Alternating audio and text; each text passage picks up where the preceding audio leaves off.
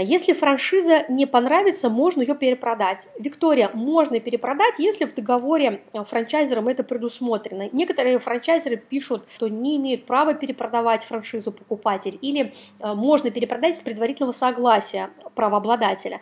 То есть просто посмотреть в договор, но в моей практике скажу точно, что продается и продается более легко, чем просто готовый бизнес. То если вы запустили бизнес по франшизе, а потом по франшизе перепродаете, покупатель находится быстрее. Здесь срабатывает элемент того, что люди также доверяют больше бренду, видят в этом способ убережения себя, так сказать, да, от ошибок, поэтому находится очень быстро.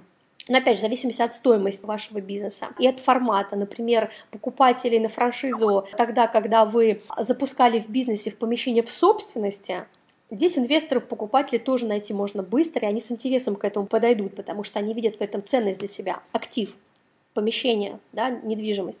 А если вы брали помещение в аренду, тут в некоторых отраслях, например, в хостелах, франшизах хостелов, может идти, например, хуже дела.